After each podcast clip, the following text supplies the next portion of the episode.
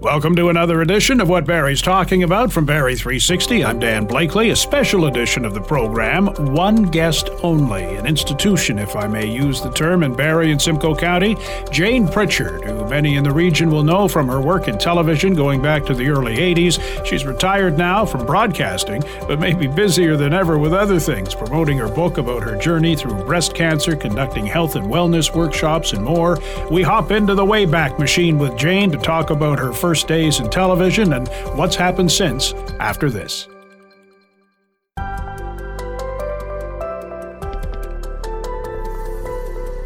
This is What Barrie's Talking About from Barrie three sixty. I'm Dan Blakeley, and look who's sitting on the other side of the table from me, Jayne Pritchard. And if you don't know, broadcaster, podcaster, author, public speaker, nutritional counselor, recce master. When yep, do you yep. when do you relax? Oh, Reiki is a wonderful tool that anyone can use.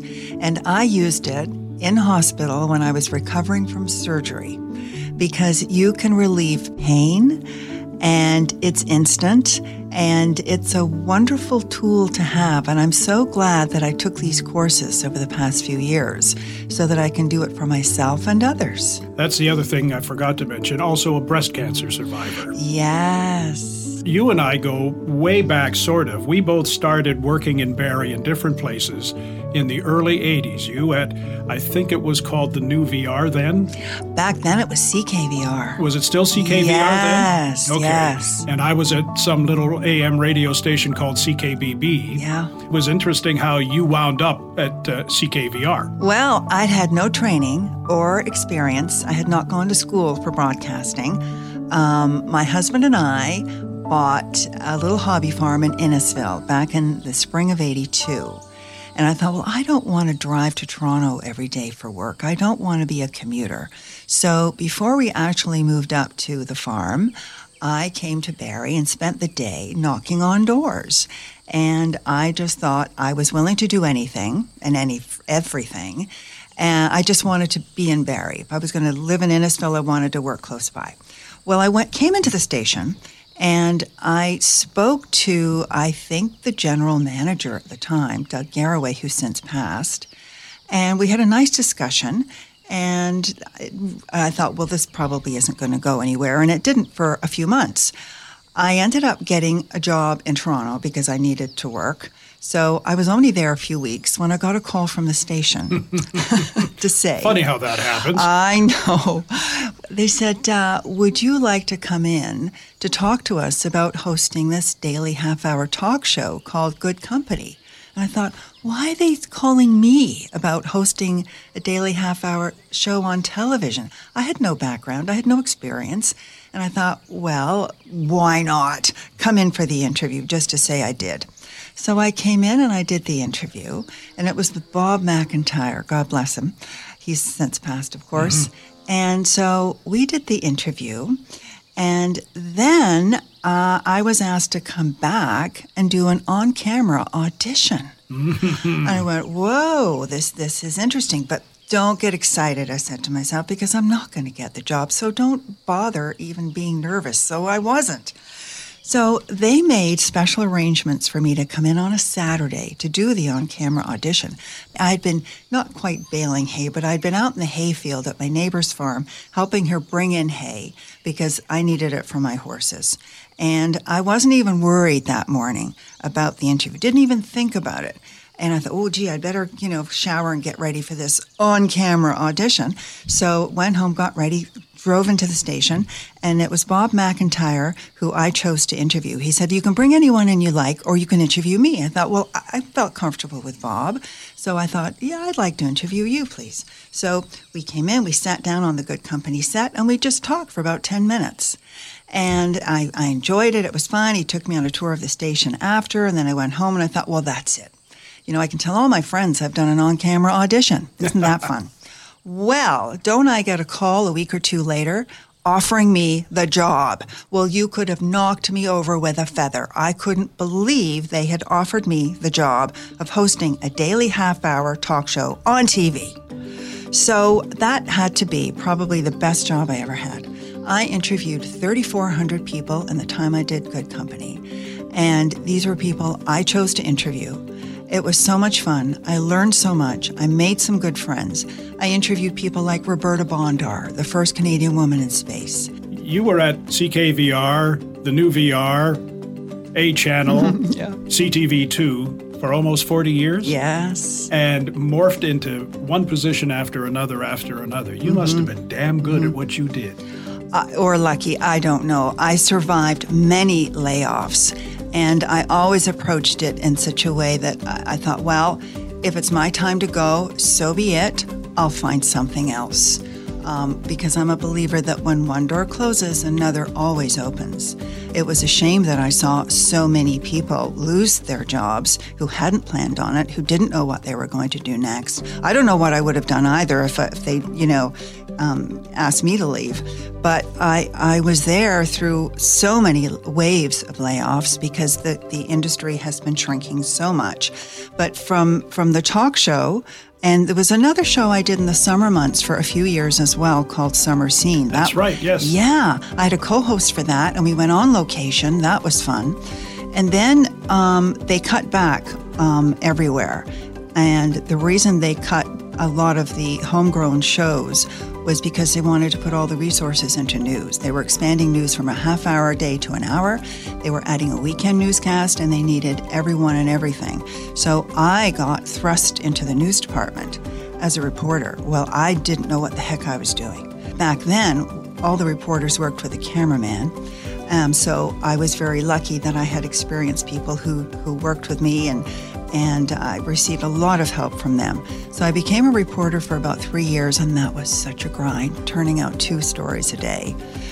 And I thought, I don't want to do this anymore. I don't care if I'm ever on the air again. So I applied for a job in the promotions department, and I got it. And I was so happy to be working in promotions with an editor every day, making promos that promoted uh, our shows, movies, things that were coming up uh, for air.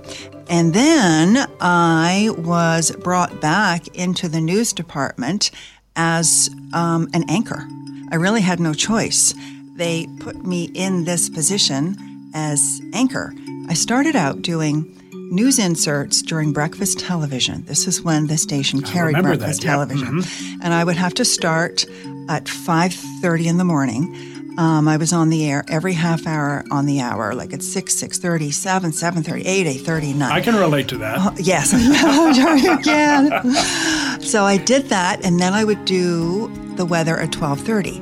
Then one day, the anchor for twelve thirty was sick, so I had to anchor the entire twelve thirty newscast, and my knees were just shaking because this was a little different from three minutes at a time. And then one day, the six o'clock anchor also called in sick, so I ended up doing the breakfast television inserts.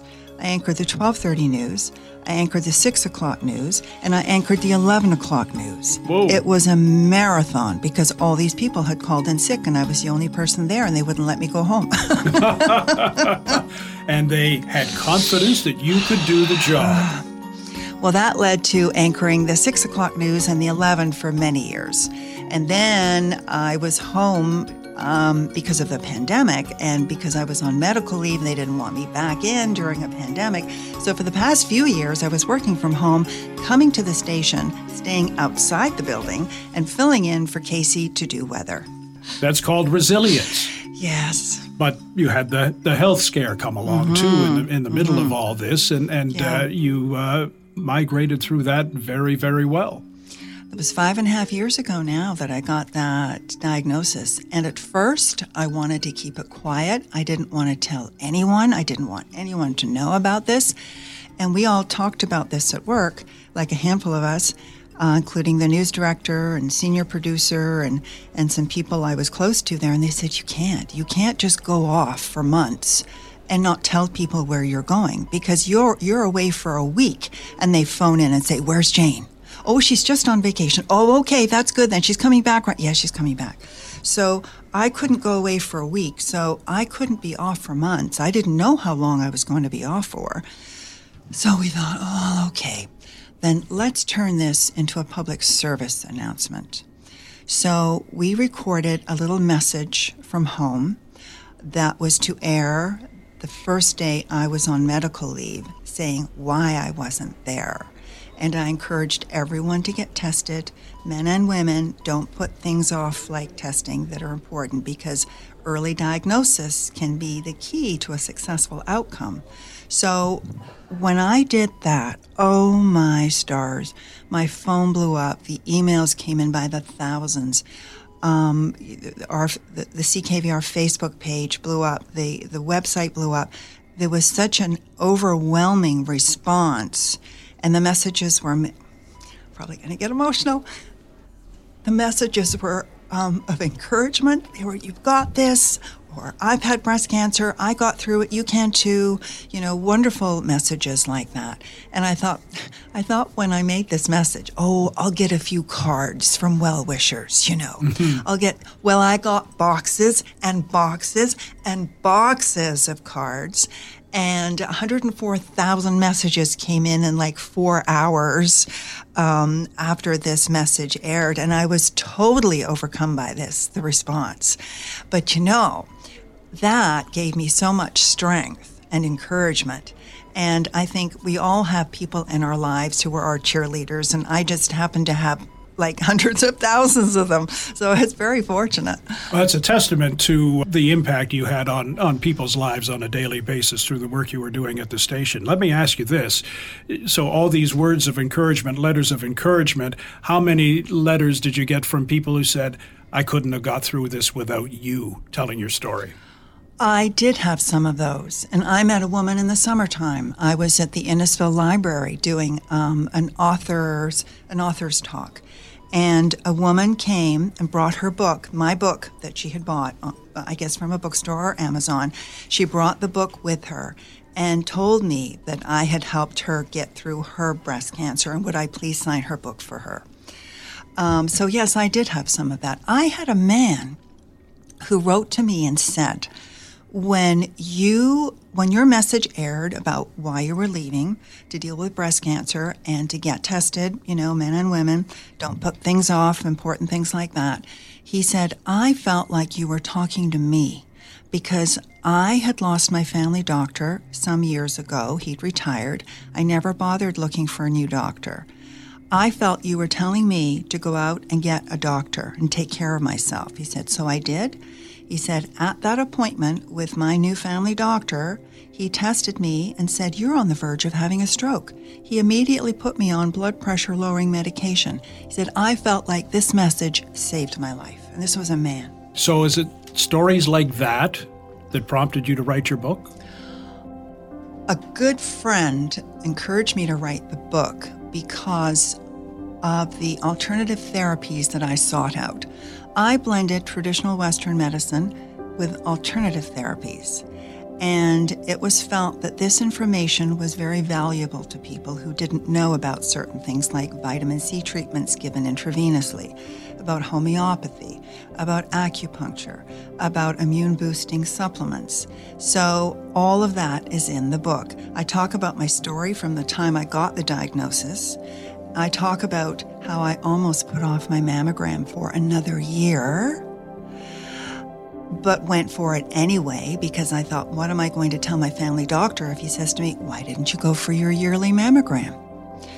So I went, and the one mammogram led to a second mammogram that led to a biopsy that led to another biopsy and the diagnosis, which was an aggressive form of breast cancer in the early stages. Can you imagine if I'd waited another year?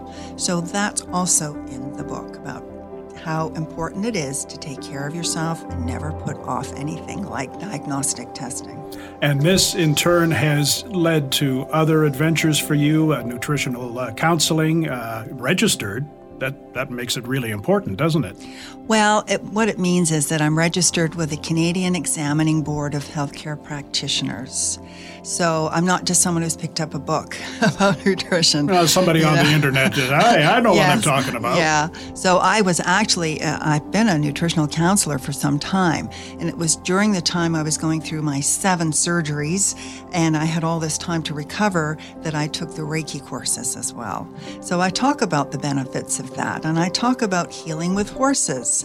Um, I talk about the sweat lodge I went to. Um, all of these wonderful things that are available for anyone and everyone to try. I don't say, don't do this, do that. I'm just saying, did you know that vitamin C does wonders for the body? And this is what homeopathy does, and so on and so forth. You put the T V career aside and found a whole lot of other things to keep you occupied. Oh, yes, yes. I didn't just retire to sit around eating bonbons and watching soap operas. Tell me about uh, being a, a Reiki master. What's what's that all about? Well, a Reiki master is someone who's taken all of the courses and um, has the ability to um, help people heal. And Reiki can help someone physically, emotionally, mentally, and spiritually, whether you believe it or not. But if you set your intention to have it work for you, it will work even better. How it works is um, someone will lie on something like a massage bed, fully clothed, dim lighting, lovely music playing, and the Reiki practitioner will put their hands on or just above a person. A minimum of twelve different hand positions, and these positions are held for five minutes each or more. I can tell through my hands if someone needs more, and I will stay there longer. My hands feel like they're bubbling. They do that when I have my hands over my husband's knees. I can feel the bubbling and tingling inside my hands, and I know he needs more there. And I can even send it to someone. During the pandemic, when we weren't getting together very often, I would um, send it to a friend. I'd say, okay, at eight o'clock tonight, I want you to sit in your favorite comfortable chair. I want you to put on some soft music. I want you to have a glass of water beside you for the end. And at eight o'clock, I want you to take three deep breaths, and I want you to set your intention and then just relax for the next hour. And I would send it to her. And the text messages I got were astounding about what they felt, how they felt after, how she felt she could conquer the world. She wasn't as anxious, she wasn't as stressed. All kinds of wonderful things can happen with Reiki. And you're a master. Or a mistress. Yeah, I don't. Should be, I don't know. You're just That's good a master. At it. Just good at it. And and and in spite of all this busyness of yours, you took up kayaking over the summer. I did. I did. I had never been in a kayak in my life. Uh, my husband and I thought this was the thing to do now that we're living, you know, across the road from Georgian Bay. We had a boat, uh, but this was different. It's a different type of boating. You can, I can do it by myself. It's peaceful. I can just walk across the road, put the kayak in the water.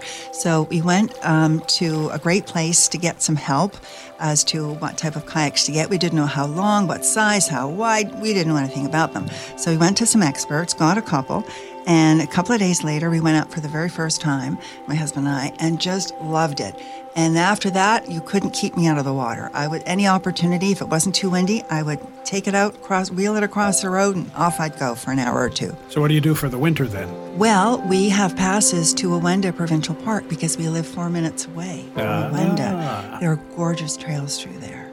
So, and I've got some snowshoes, and we both have snowshoes now, and so we're going to snowshoe through Awenda. Best piece of advice for anybody going through adversity, because you've been there a few times. What what's your best piece of advice for people? Take care of yourself. Learn to say no. Accept help from people because you will need it. And stay positive. Your book is Breast Cancer After the Diagnosis, One Woman's Story of Overcoming Setbacks. Where can people get a hold of that? You can get it on Amazon. It's also available in an, an audio version. I voiced it myself. It's available at Nutrition Plus on Maple Avenue in downtown Barrie. There are some copies at Indigo and the south end of Barrie. And you have a website, so if people wanted to reach out to you? Yes, they can go to jayne pritchard dot com. You are an inspiration, lady. Oh, thanks, Dan. You are too. You know, your voice is a voice I first heard when I moved to Innisfil. You have been part of everyone's lives for generations, if, if I could say that now, because I feel the same way now about I feel myself. Old. No, well, I've been, I've been doing it the same same length of time. So, but honestly, yours was the first voice I heard, and it's such a comforting voice, and it's the voice of home. Well, you're very kind. Thank you so much for that. And thank you so much for coming in today. This has been a long time coming. As I told you, I've been thinking about it for a long time. Then something would come up, something would come up, and then we ran into each other face to face, and we got it done. Yeah, so yeah. Thank you so much for coming in, sharing your experiences with our audience, and uh, we'll be sure to have you back again. Uh, I'd be delighted. Thank you so much for having me. It's been a pleasure. Thank you, Dan. And that's our program for this week. Our thanks to Jayne Pritchard for stopping by and sharing her story. If you like what you've heard, please subscribe to What Barrie's Talking About. You can also keep up with What Barrie's Talking About on X at Barrie three sixty, on our website, Barrie three sixty dot com. Some of you can still see us on Facebook. And there's our daily Kickstart podcast available from any streaming service and on our website. I'm Dan Blakeley. Hope you'll join us again next week.